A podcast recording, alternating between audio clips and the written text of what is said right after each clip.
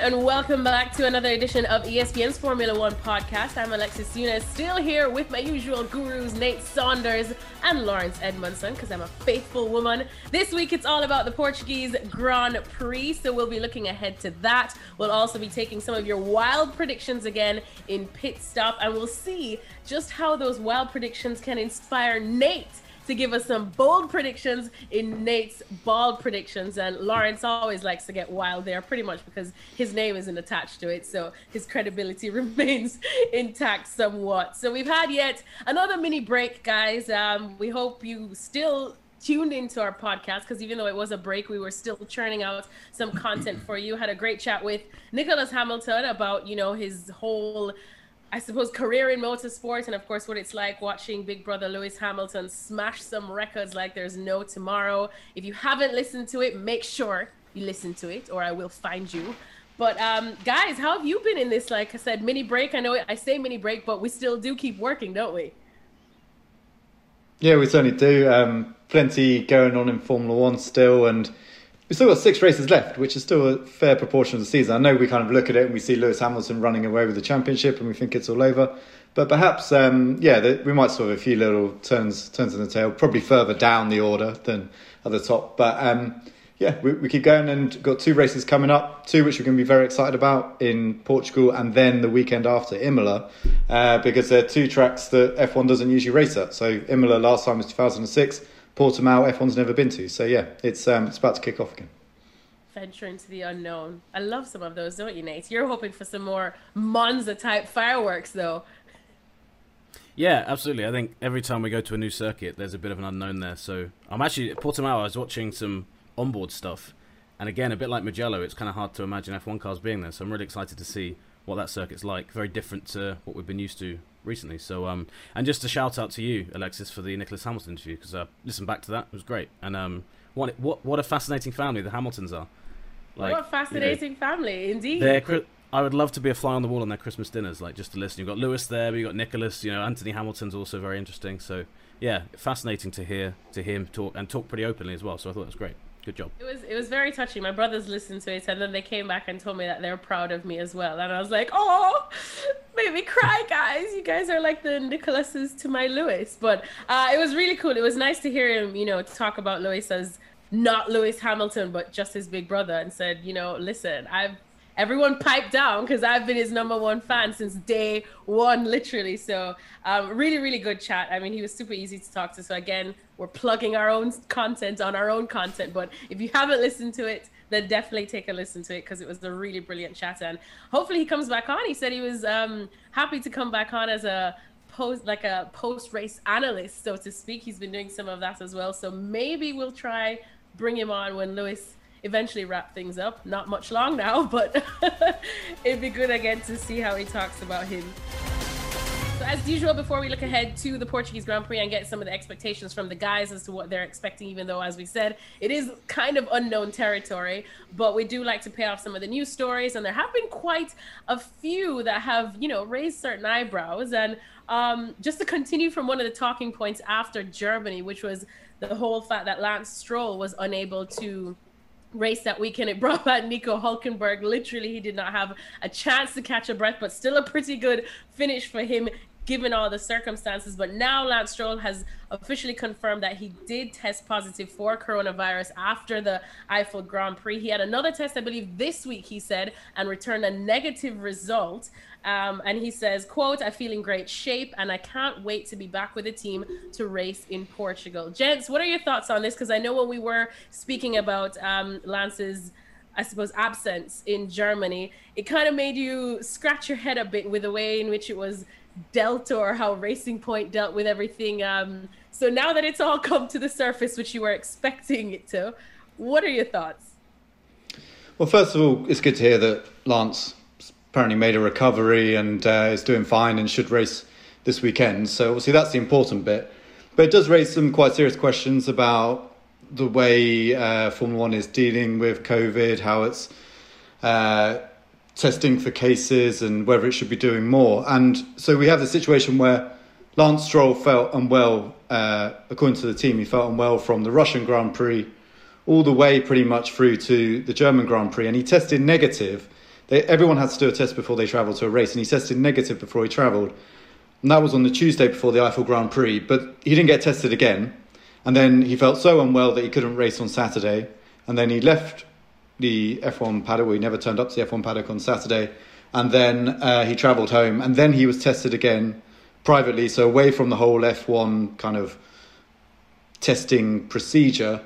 And that's when he tested positive and he got his result back on Monday. Now, um, you could say, well, that's all well and good. Obviously, you know, good to know that he tested in the end and was able to isolate after that. The problem being is that, by the sounds of it, when he was not well enough to race on uh, or to qualify on Saturday, um, he probably had COVID then. We don't know for certain because he wasn't tested, but that seems very, very likely. So, prior to that, on the Thursday, he was there for the media day. On the Friday, no action happened because it was rained off. Um, but he was in the paddock, he was talking to people, he was with people. So how much isolation was going on there? How many how many precautions were taken? And then why, when he had the symptoms or some symptoms, okay, maybe not regular symptoms of COVID, but he had symptoms, was he not tested again on the Saturday to make sure everyone in the team could also be isolated, protected as they needed to be? And he wasn't. So that's where we don't really have an answer of, of why that didn't happen. And I I'm hoping that Racing Point will have very simple explanation and so on. Uh, when I was talking to their media officer at the time, they said, well, they've sought medical advice and they didn't feel it was necessary and so on. But obviously now it's turned out to be the case that he probably did have COVID. So um, yeah, the FIA uh, obviously is monitoring the whole situation of how people test for COVID, and that, that race weekend, all you had to do was test before you went there and then uh, within five days of that test, be tested again. So if you got tested on Tuesday, you'll be tested again on the Sunday, and then uh, you'll be off. Now they're going to change that slightly this weekend, whereby you have to be tested within 24 hours of arriving at the circuit. So assuming you arrive on the Thursday, if you're a driver, within 24 hours you have to be tested again to make sure you're still negative. So if you picked it up on the way or whatever, or the first test you know didn't pick it up, there's a chance it gets picked up again. Now the FIA say that isn't directly related to the Stroll situation, but it has come in afterwards. Um, and so, you know, hopefully that will pick up and kind of get rid of some of these slightly awkward questions we have around the Stroll situation. But um, as I said, the team haven't really come out beyond this short statement on social media by Lance Stroll saying what happened when he was tested, that he had it, and that he's feeling fine for Portugal. But there are a few questions just still hanging there about how it was all dealt with did the team try and not have him tested because it meant that a number of their team members may have had to isolate? You know, none of that is answered. We don't really know the answer to that, but it doesn't look great from the outside. So that's the situation we're in, and yeah, hopefully we'll get a few of those answers over the weekend. And hopefully this new measure of testing people 24 hours after they arrive in the paddock uh, helps kind of rule out any possibility of, of something similar again. Yeah, because I suppose reading it, I mean, thankfully, as we said, that he did finally return a negative test and everything's should be okay now and he should be good to go again this weekend. But just all of that and the fact that it's coming out a, a week later, it makes you feel a bit uncomfortable, especially and starting to kind of give glances to those that were involved or came into contact him with him or a bit closer to him doesn't it nate? It just it just i don't know it didn't really sit too well for me. As lawrence was saying it just kind of throws up a lot more questions than we even had before. Yeah it doesn't sit well with a lot of people. I think the reaction to to it if you'd seen it on social media said the same thing. I'm really curious as to, and Lawrence Lawrence gave a great summary of the whole thing, but the, the medical advice that they said they sought I'm really fascinated about because I don't know what kind of medical advice would would be like. Okay, you've got the symptoms of COVID. You don't need to check it because it's probably not that. Like, I don't think anyone who's a medical professional would ever do that. You'd always say, okay. to be fair here. to them, I think the idea was that the symptoms weren't regular symptoms of COVID, so it wasn't your normal symptoms. Okay. Therefore, you don't. I mean, we, we, it's really hard to tell. And the, the problem with this is that this is a medical issue, so mm. doctor-patient confidentiality still exists and you can't work around that and legally you know that's there so there are a number of issues here where we can perhaps give them the benefit of the doubt but we kind of need some a better explanation of how it all played out because I feel like I remember, at least in the broadcast of it, so there were hints being dropped to say that he, um, as terrible as this sounds, but had to stay near a toilet, you know. And immediately then I said, "Oh, okay, well, fair play to that, you know. You're constantly traveling. Maybe he caught a little stomach bug somewhere. You never know what you have to eat or service station food. We've all been there. But honestly, at least I thought that that deflected um, from the whole COVID drama going on. So now to kind of hear that that is indeed probably what it really was, it just kind of, it really makes you go, huh, okay then. I think the other thing is there's so many unknowns uh, about COVID anyway. I mean, mm. you know, if you read the news, we're still learning stuff about it every day and symptoms and what it means and, uh, you know, different ways of testing and the reliability of testing. So you've got all of those problems to contend with as well. And at a time in Europe where we're seeing, you know, throughout Europe, cases rise and uh, you know F1 is still is still going. So if you look at the upcoming races, uh, we've got one in Portugal, one in Imola, one in Turkey, and then two in Bahrain and one in Abu Dhabi. All of those countries that F1 is going to at the moment uh, have quarantines in place if you're returning to the UK. Now I know not everyone in F1 works in the UK, but a large proportion does. So it shows you how serious uh, governments are taking it, and the UK has many of its own problems with COVID right now as well. But it shows you how serious the situation is. And of course, F1 is still trying to operate within that. And it's doing that all within, you know, what it can do. It's got exemptions yeah. in place and so on. But it does show you how serious the wider situation is. And perhaps this shows us to some extent how little understood it is that he had symptoms that were not regular symptoms, yet he still had COVID. But it's it's so difficult to say because of when he was tested. He wasn't tested immediately, so you know it's it's it's really hard to know exactly what happened, and we are speculating a bit. But if we're not getting the answers back, then it opens up this realm of speculation, and you know we have to. We want this season to go ahead, and we want all the races to happen safely. But you're so dependent on the people within it doing the right thing, doing the sensible thing, using a bit of common sense testing, you know, even just for the sake of it, just to be tested, yeah. just to make sure that people are okay. I mean, if you look at the Mercedes example, when they had someone test positive, isolated a bunch of people, had them tested again, some of which uh, tested negative, but they still weren't allowed to return to work because they've been in close contact with the proven positive.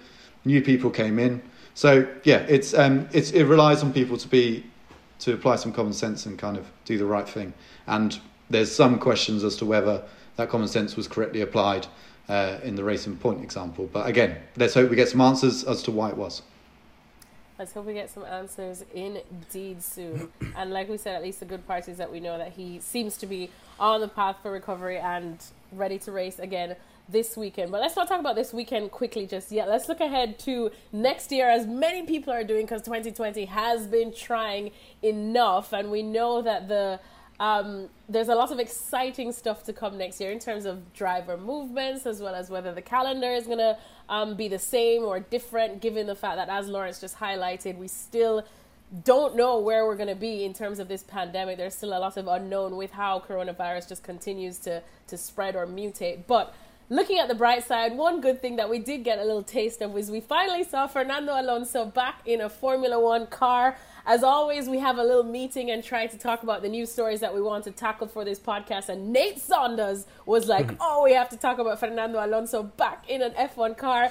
Were your heartstrings just being tugged on, Nate, when you saw him testing for Renault in Barcelona?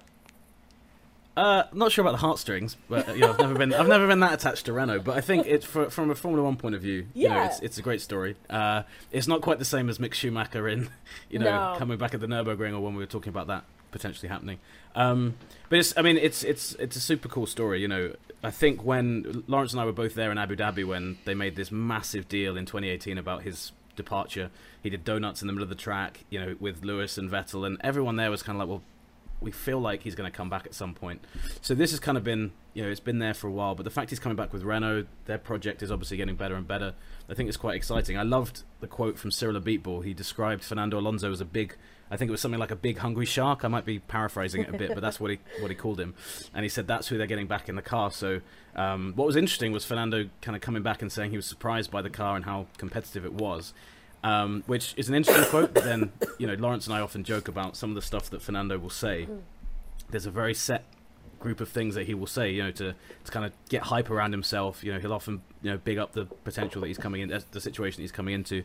So you never know quite how happy he is because a lot of what he says to the media, I always feel is like him trying to yeah, he's trying to like cultivate the story that he wants us to write, and often we don't write that story. You know, we we, we kind of write what we see in front of us. But um, it's going to be great to have him back on the grid, and um, yeah, I think that team will basically be his. I think Ocon Ocon's already being outperformed by Ricciardo, so I can't I can't see him really doing much better against Alonso.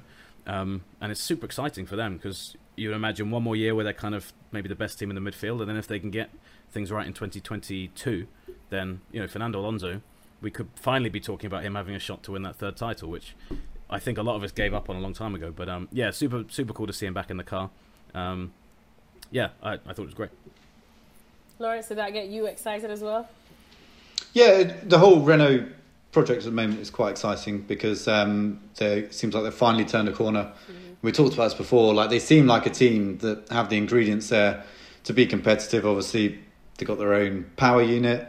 Uh, they've invested a lot in Enstone where they build the chassis. And uh, with Ricciardo, they had they've had a great driver for the last two years. They lost him to McLaren. That looked like a real hit. And then what do they do? Well, they bring in arguably, you know, uh, an even better driver, certainly a driver on the same level in Fernando Alonso to replace him. So that's um, yeah, it, it's quite an exciting storyline going into next year. And no matter what, I think it's it's going to be good. You know, even if things don't work out, Alonso's always box office. There's always excitement around him. So uh, I think that'll be good. But even better if it does work out and we have Alonso in a competitive car. How good would that be in Formula One? Because for so much of his career, he didn't have that. And we always feel like we missed out on maybe the best of Alonso. We saw him win those two titles so long ago now, 2005, 2006.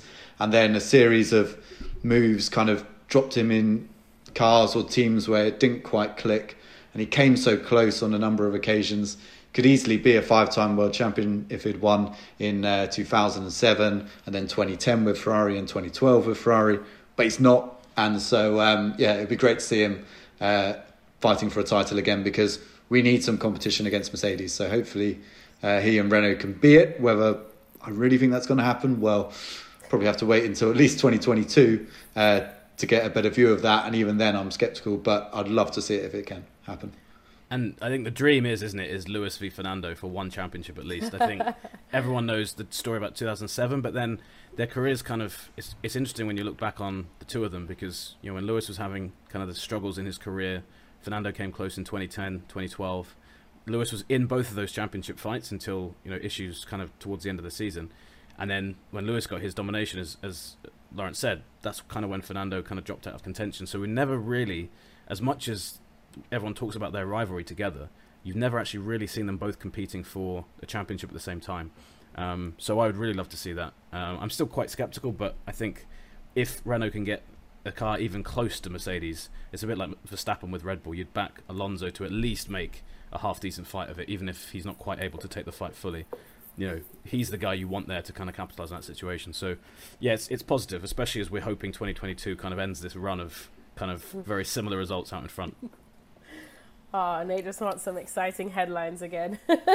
yeah, I, I do. Yeah, we're running out of ways to write them at the moment. So. I know, I know. It's uh, in a very unpredictable year. Certain things still remain the same, surprisingly. But um, well, one of the things that we're expecting to go back to normal next year is that Australia will be the season opener. Um, they definitely announced that they've yet to F1 has yet to confirm the schedule, Lawrence. I believe it is, but we do expect Australia and probably some of the more familiar destinations to be back on the schedule next year, given that we hope that this pandemic does, I suppose, get under control somewhat. Or at least that's the idea, right?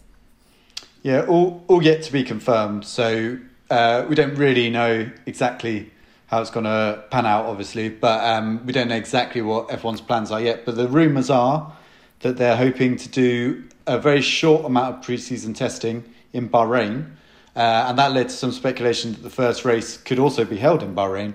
And I suspect that would still be a contingency plan, considering it's one of the places we're actually going racing before the end of this year.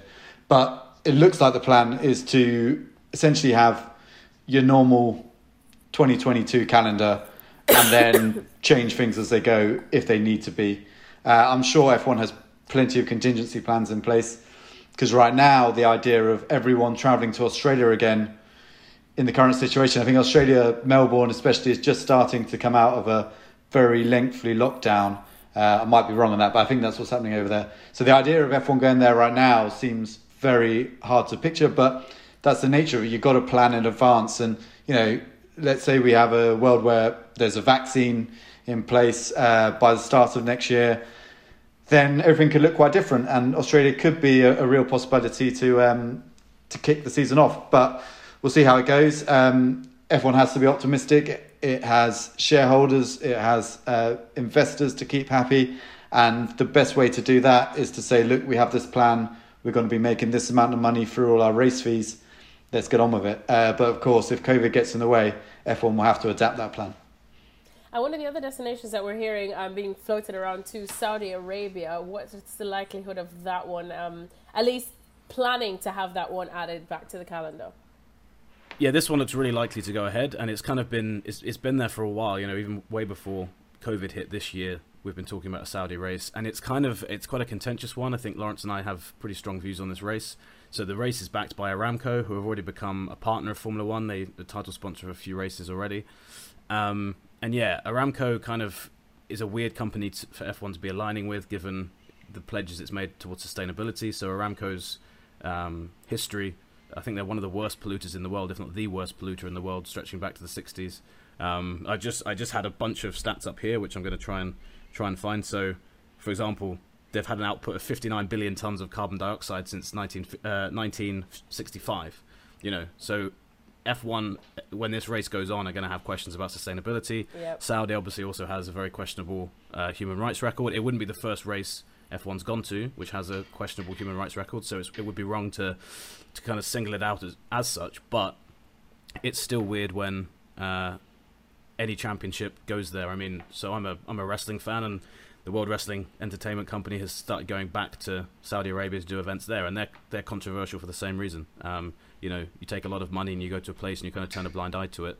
I don't think it's a great look in the modern day to do that. And you know, F1 does race in some other places. With we mentioned Bahrain, that's had political issues at previous races. So again, it's not like this is the first time this is happening. So it, you can't always take a take the high moral ground on this because F1 has done this before. But when you're taking money from new regimes like that, uh, sorry, or regimes like that for new events, um, you open yourself up to a lot of criticism. So I think that one will go ahead, and I think rightly there'll be a lot of questions both on the human rights side and the environmental side of that because you know F1 you can't you can't be hypocritical and say one mm-hmm. thing and then do another thing with the deals you're pursuing. So, you know whether it'll be a good racetrack or not is kind of moot to me. I don't I can't really get excited about a race there. I think there's better places you could go racing, places with better history, places that does probably deserve a sporting event more. But that is you know that's modern sport. I mean this week in football, all the big teams are trying to you know trying to protect themselves and make as much money as they can for themselves. So it seems to be what sport is doing you know, across the world, even even as we come out of a pandemic. So, not the best look for Formula One, and you can tell I'm, no. I'm not I'm not that excited about it. But you know, to use a, a, an old cliche, it is what it is. That's gonna you know it'll probably be on the calendar next year. It is what it is indeed. Oh, it's just trying to gut the soul out of sports, our beloved sports, all these greed and money. But whatever. I suppose tomorrow we'll worry about tomorrow. We'll definitely don't have to kick off too much about that until uh, next year. I know we're definitely going to get Nate to kick off even more about that. Love this. This Saudi might be right under Sochi for you right now, Nate. Just might. We need to get Juan Manuel back and see how he feels. uh, I would. I'd go to Sochi any day over, over Saudi. Saudi. But then again, see, but that's what I mean. Like you know, that's still racing in Russia, and it's still you know, there's there's human rights questions you can raise about Russia. So yep. I don't think in the same way, maybe, but again, it that's maybe where Formula One can kind of kind of hit back with is like, well, you know, do you have the same level of outrage about every place you go to? Mm. And it is difficult to do that, but Saudi seems to be quite a special case. Indeed. Well, moving things along now to get into our preview because one place that a lot of people seem to be excited to go to is Portugal, and not just for holidays because that is naughty, naughty right now given the pandemic, but of course for Portimao, what we can expect. Again, it's been about what is it, 24 years? I think I saw that stat since it's been since we've had F1 or racing at least in in Portugal, and now it's at Portimao. Um, uncharted territories. Those always expect to throw up certain surprises, or maybe it'll be same old, same old, same old suspects. So, guys, what can we expect from the unexpected? well, F1's never raced at Portimao. Has raced in Portugal before. It used to be in Estoril, but um, never been to Portimao for a race. They have tested there, and actually the track was initially designed to try and bring a Formula One race to that part of the Algarve, and it just never really came together. But in this weird season where we need European venues uh, where it's possible to travel and uh, need them to fill up the calendar, Portimao was an obvious uh, example. And I think everyone's pretty excited about it because even though it's a new track, so it's not like Mugello, uh, old kind of, uh, or Nürburgring, you know, a relatively old circuit. This one is relatively new, but it's a undulating uh, area um, in some kind of kind of semi-mountainous area, quite near the coast as well. And um, I think just a lot of people are interested to see it because uh, there's a few corners there which are going to be high speed. Uh, like I said, that undulation adds something to it. And uh, we'll finally get an answer as to whether F1 racing at Portimao is any good. Um, so the, the, time they tested there was 2009, and I think it was uh, only a number of teams that tested there. It was ahead of um, the 2009 season when they had a big rule change coming in. Uh, but I, I, think everyone's yeah everyone's looking forward to it. It's going to be a bit different, and uh, I think there's some hope among the organisers that if it goes well and uh, it proves to be a good circuit, and they can put a financial package together in the future, then maybe F1 can go back on a more regular basis. Right. So without trying to get too many of your predictions going just yet, um, you know, I always like to ask for the what to watch for or who to watch for in this one. Nate, let's start off with you because I feel like I'm looking at you to give me a case, another case for Danny Ricciardo. I feel like there's so much more momentum and stuff going with Renault. I mean, this is probably excluding Esteban Ocon at the moment. But with the the momentum of his podium last time out and the fact that, you know, Cyril came out and said that finally we're seeing, you know, some fruits of their labor paying off and, and then coupled with Fernando Alonso saying that, you know, even though he's been out of the game for a bit, he was quite impressed with the car too. So could this be another pretty good weekend for Renault? Yeah, I think so. And Renault right now seem to be in this sort of place, kind of uh, in terms of confidence and morale, as where McLaren was at the start of the season when Lando was taking those great results. You kind of get a feel from a team when they know they're on a you know on a good path, and Renault's been waiting so long for that, and clearly they are. You know, uh, we've we've talked about it before. Ricciardo's podium was that it was like third time lucky, wasn't it? Because he had Spa, then Mugello, and then finally got it at the Nurburgring. So yeah, if if if things happen out in front, and again, like you know, Albon's not delivering with that Red Bull, so I feel like there's always a gap right below the top three for somebody like Racing Point, Renault, or McLaren to kind of jump in there and and you know utilize that opportunity. And Ricciardo, time and time again, is the guy to do that. So that's where I would be betting for like an outside podium again. If we if we were to say, all right, there's going to be a different team on the podium to Red Bull and Mercedes.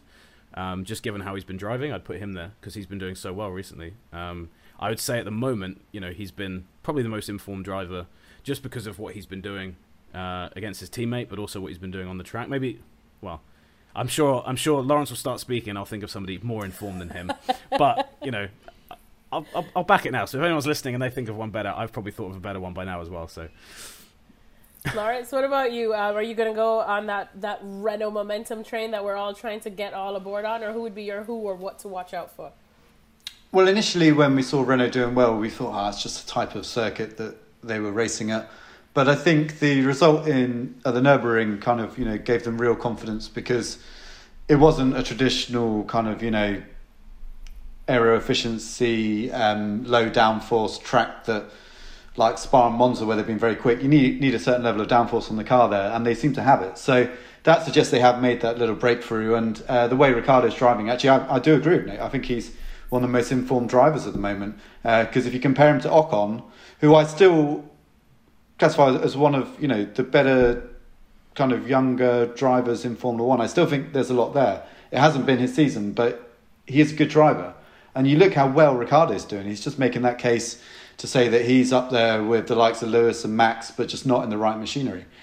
But that machinery is getting better, and uh, yeah, I think there's there's reason to be excited about it. Um, again, because we don't we haven't raced uh, a Portimao before. We don't really know what a Formula One car looks like around there. It's quite hard to gather who's going to be quick there, but there are high speed corners, that kind of stuff. So I think imagine it will be a million miles away from the Nurburgring in terms of uh, the way the track's laid out, in terms of who's quick there. So uh, I think Renault have reason to be hopeful, but the opposition's strong. The Racing Point's still a good car. McLaren gone a bit off the boil, but you know they're there or thereabouts. So it's that same old case in, in the midfield that uh, anyone on their day nailing a setup, nailing the way the car's performing, um, can get themselves towards the front of that pack. And on Racing Point as well, I was just looking back through the results. We obviously Stroll missed the last race. Hulkenberg came in, did a good job, but I think it's not unfair on Hulkenberg to say that Stroll might have done better just because he's been the guy in that car and Hulkenberg was dropped in the way he was. Stroll was punted out on the first lap in Sochi. He obviously crashed out in Mugello. So Racing Point really haven't been maximising things there either. So I wonder if Racing Point can get a good clean weekend with at least one of their cars. But if both of them are up there, we've always talked about how good, how much easier it is for strategy when you have both cars running close together. That will be really interesting because um, we haven't quite seen that from them recently. So there's a lot of reasons to expect that that midfield fight is going to be really, really, really tight, like we've seen it has been pretty much all year. I mean, it's been a consistent like fact of this year is that Lewis has been winning, and the midfield's been great. So I think that will continue and uh, uh, continue at Portimao. That's true as well because Perez had it not been for that late safety car, probably would have challenged Ricciardo and would have seen a really good battle uh, between those two. So hopefully that will just carry on into Portugal, and we'll see the racing points and the Renaults going up against each other for whatever's left behind Mercedes and Red Bull. Well, it's almost time to get into pit stop predictions, but I do want to just bring up one small, tiny point um, just to get your thoughts on it. I'm probably going to become public enemy number one for bringing this up, but um, another thing that what to watch out for or expect this weekend Lewis Hamilton chasing 92 um, race wins in that record. And I know that, of course, everybody probably does expect him to do this with probably one eye closed. And it doesn't make for the most exciting necessarily of headlines, but it still is history. And it's kind of like stepping into a new era, isn't it, guys? Yeah, it is. It's it's crazy that we're talking about it, and I'll be honest with you. I thought the big I thought the big talking point, the big kind of achievement would be ninety two, but ninety one. You know, there was such an outpouring of kind of you know admiration and adulation about that, which I think again completely deserved, not taking that away. So I wonder how 92 will go because now we've kind of we've kind of got over the, the you know the record's been matched yeah. and we know it's going to be beaten. So I think it might it might be a bit more understated perhaps than 91 was because I feel like you know 91 you had Mick there, there was that great moment where he presented him with one of Michael's race helmets, so that felt really special. So I wonder if 92, not saying it isn't special, but now every every race is going to be setting a new benchmark, so you can't quite celebrate it in the same way. Um, but it's an incredible achievement, and one that definitely, when Lewis retires, on whatever he retires on, people appreciate more. Same with Schumacher. You know, everyone now talks about how great Schumacher is, but I tell you, I remember growing up as a Schumacher fan. The majority of people, I mean, maybe it was just in the UK, but so many people kind of downplayed his achievements and how many races he'd won, especially when he was in the first part of his career. When he came back, I think there was a bit more sympathy towards him and a bit more admiration for what he'd done. Um, but yeah, that respect kind of grows, I think, the further away from the sport you get. So if people aren't appreciating it properly now, I think give it 10, 15 years and we'll really appreciate just the magnitude of that. Yeah, um, Mercedes and Hamilton are on pretty much a record a week at the moment because there's that 92 wins, which is going to probably fall at some point in one of the upcoming races. Uh, Mercedes also have a chance to win the constructors' title this weekend it, I think it's a pretty long shot. I think they need to be 40 points clear of Red Bull, which is unlikely if Verstappen's on anything like his normal form and there's no reliability issues. But that that championship win will probably fall in Imola. And, um, you know, I think a lot of people focus on the Drivers' Championship more than the Constructors, and understandably so. There's a personality attached to it. But that seventh World Championship for Mercedes is massive because no other team has won seven consecutive constructors championships. Uh, Ferrari and Mercedes currently are joint on the record of six. Um, so that will put Mercedes in another level again. Obviously, overall championships, Ferrari is still uh, quite a way ahead uh, in the history of the sport. But when you're looking at a team as a group of individuals within a certain time rather than just a brand name that's attached to a changing, evolving, uh, evolving team over time, then those seven championships back to back is pretty remarkable from Mercedes. Um, and then after that, in Turkey, we'll probably see Lewis take his seventh world title to match Schumacher for championships as well as wins. So it's all going to kick off in the next few weeks. You know, um, I mean, it, it's all stuff that we can predict, which is never the most exciting uh, thing for a sport. But it's stuff that I think, as Nate said, we you know we should appreciate while it's there because these kind of things don't happen that often And uh, I hope, for the sake of the sport, to some extent, that after 2022, we don't see a period of domination like this. But you have to kind of take your hat off and kind of appreciate it when it happens because it is it is pretty special. It is indeed. And speaking of special, that's exactly some of these predictions in our pit stop, which we're going to go straight into right now. This is where we take all of your predictions or questions on our social media, so across Facebook, Twitter, sometimes Instagram as well. Let's start off with ones that we got on Twitter. Hernan Zero says, massive car crash after a safety car restart, long high speed corner before the main straight. Delenda says, Kimi put someone Kimi punts someone out of the race again and is incredulous on radio when handed a penalty. I absolutely have been loving the Kimi memes that have been coming out. they give me such life. Eagle Mustache says Danny Ricciardo on the podium again, but this time he remembers to do a shoey. I definitely don't think he'll be forgetting anytime soon. SK says, how, or asks rather, how will the teams tackle this new circuit as the track may not be available on simulators? So I, I imagine they will have sim- simulated the track to some extent. Um, this kind of information is available. Enough simulations go on outside of Formula One as well that you know you can get you get a feel for it, and uh, they can plug something into their simulator. But some of the smaller details, like track surface, things like that, they won't have their head around, and those are so important when it comes to understanding how the tires work and getting the best out of it. And of course, as we know in Formula One, that's the key to performance. So there's definitely going to be some unknowns, and that's the great thing about going to these circuits. Uh, it was similar with the Nurburgring. Okay, they had old data on the Nurburgring. They've got very old data on Imola. I don't think that data is going to be relevant anymore. Uh, the track's changed as well. So these races coming up are exciting in, in, in that regard because you strip away some of the team's understanding. And as you do that, then you start to see more mistakes, more unpredictability. The only downside to all that is that the teams with the best simulators and the teams that are best equipped to deal with those challenges tend to be the teams at the front. So sometimes it just increases the gap between the very front runners and the rest. But there's certainly an element of unpredictability as a result. And yeah, the question is right. You know, they don't have some of the information about it. We do love some unpredictability. F1 High Speed predicts this podium Bottas, Lando, and Sebastian Vettel. Wow, that is definitely out there. And first points for George Russell. Now, you see, that's I've got my Lando Norris podium. I've finally gotten my Danny Ricciardo podium. I am just holding out for George Russell to get even a sniff. Well, he got a sniff of points. So now I want him to actually get the points, guys. So any hope for this? I think this is the like the most unfair um like run without a point ever. For Yes. Russell. Like he's been like Kubica got one last year. You know, like he's so close to getting it. And you know, Mugello, as Vettel said then, you know, he should have had it. So, um, yeah, the longer it goes on, the more kind of it, it almost becomes like a, a thing every week, like almost a bit like the. It's, I know it's not as dramatic, but the you know the Hulkenberg podium becomes something you always talk about, and everyone keeps mentioning like, oh, Russell's not got his point yet. So I think once he gets it, you know, it's kind of he- he can move on from from not having one. But uh, yeah, he definitely deserves to get that at some point.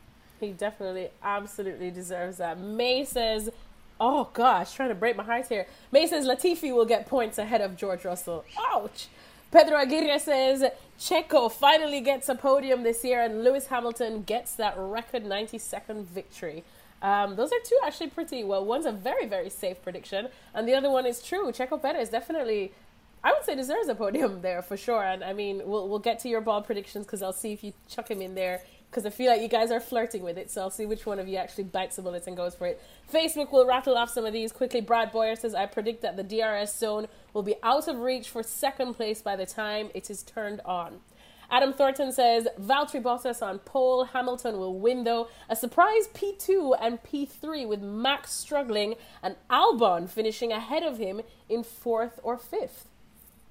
My, my, my. That is pretty brave, saying Albon ahead of Verstappen. Oh, 100%. Samrat Dash says, after looking at the telemetry of all the races since 2014, trusting my gut instinct, and discussing with ex F1 driver Alain Prost, here's my prediction Mercedes, the car, will win. Who whose Twitter is that? Samrat Dash. Oh, okay. Interesting. Well, there we I go. Like that. friend of friend of Prost, apparently. There we go. And here's his bold prediction: Mercedes, the car, will win. Cole Plaskett says George Russell in the points, fingers, toes, and everything crossed. And finally, Kim Phillips says, I predict that dogs and cats will unite in resistance against mankind. Cool. Cool. I like that one. It's about fair. time, to be honest. It's about time. You know me. We, have been ruling about... for too long.